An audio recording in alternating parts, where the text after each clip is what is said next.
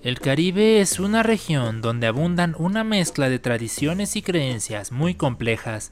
Se fusionan aspectos de los nativos americanos que ahí residieron, junto con las costumbres africanas de incontables almas desafortunadas que cayeron en la esclavitud y llegaron a esas tierras. Aspectos del catolicismo y otras religiones cristianas fueron forzados a diferentes pueblos que tenían que empatar su fe con la de sus opresores.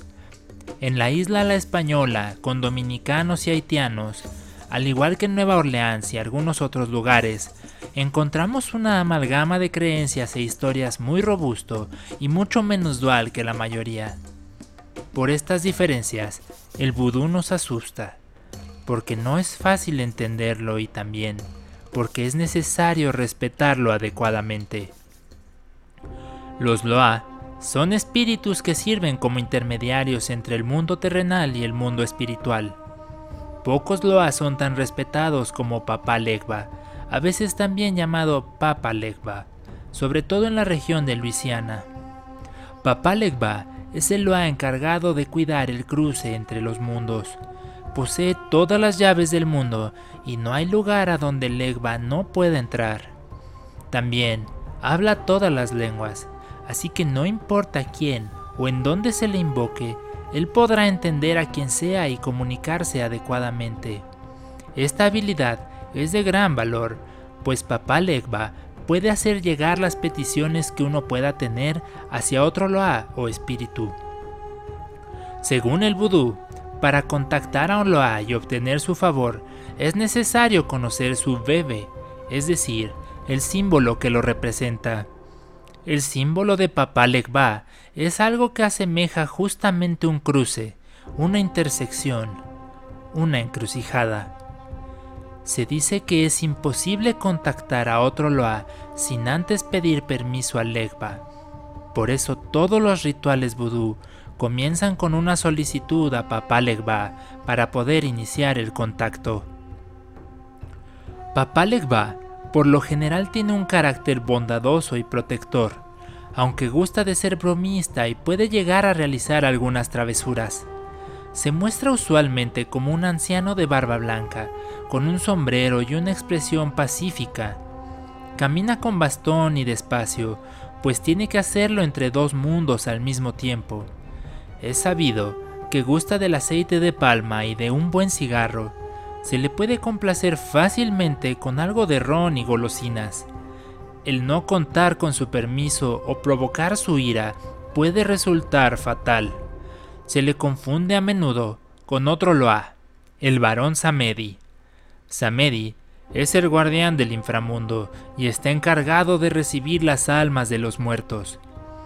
Mientras Samedi es cruel y ama causar sufrimiento, Legba es alguien más ecuánime y paternalista. Se dice que Papá Legba aparece en los cruces de los caminos al amanecer, y que el encontrarlo en estos casos puede acarrear gran peligro, pues suele venir acompañado de espíritus malvados que aprovechan estos momentos para pasar a nuestro mundo. Sin embargo, Papá Legba puede ser temible, para contactarlo se debe contar con la protección de ancestros guardianes, pues el favor del Legba se puede perder fácilmente y si esto ocurre, podría liberar espíritus vengativos que persigan y atormenten a quien él considera no merecen su buen trato. La furia de papá Legba puede llegar a quienes no le muestran el respeto necesario, a quienes no le dan su lugar. Al tener las llaves de todo, podría enviarnos a alguna prisión en el otro mundo, en donde nos encerraría por una eternidad. Al ser un Loa que gusta de las bromas y las travesuras, no es poco frecuente que pongan aprietos a las personas por mera diversión o por divertir a algún otro Loa. Alguien que siempre contó con el favor de Papá Legba fue la famosa Marie Laveau. Ella fue una dedicada practicante del vudú en Nueva Orleans llegando al punto de convertirse en la reina del vudú de esa ciudad. Conocida por su enorme cantidad de habilidades y el enorme grupo de seguidores que formó, muchos atribuyen la capacidad sanadora y el conocimiento del oculto y del futuro a su fuerte vínculo con Papá Legba. a quien aparentemente sabía complacer y quien le dio un enorme conocimiento. Hay testimonios de la hija de Levo en donde asegura que su madre conversaba regularmente con Legba y otros espíritus. Muchos reportan una actividad intensa durante las noches en casa de Levo, en donde parecía estar en contacto con el otro mundo, siempre con la protección de Papá Legba. Se le atribuye a esta protección el hecho de que ninguna de las otras contendientes a ser la reina del vudú lograse deshacerse de Levo y que de hecho el intentar contactar a otros Loa sin el permiso de Papá Legba fue lo que las llevó a su desgracia. Así que, la próxima vez que se encuentren en un cruce de caminos, especialmente al amanecer, si llegan a ver a un viejo de amable rostro y expresión calmada, podrían acercarse a este y de manera respetuosa pedirle que les permita entrar en contacto con los espíritus.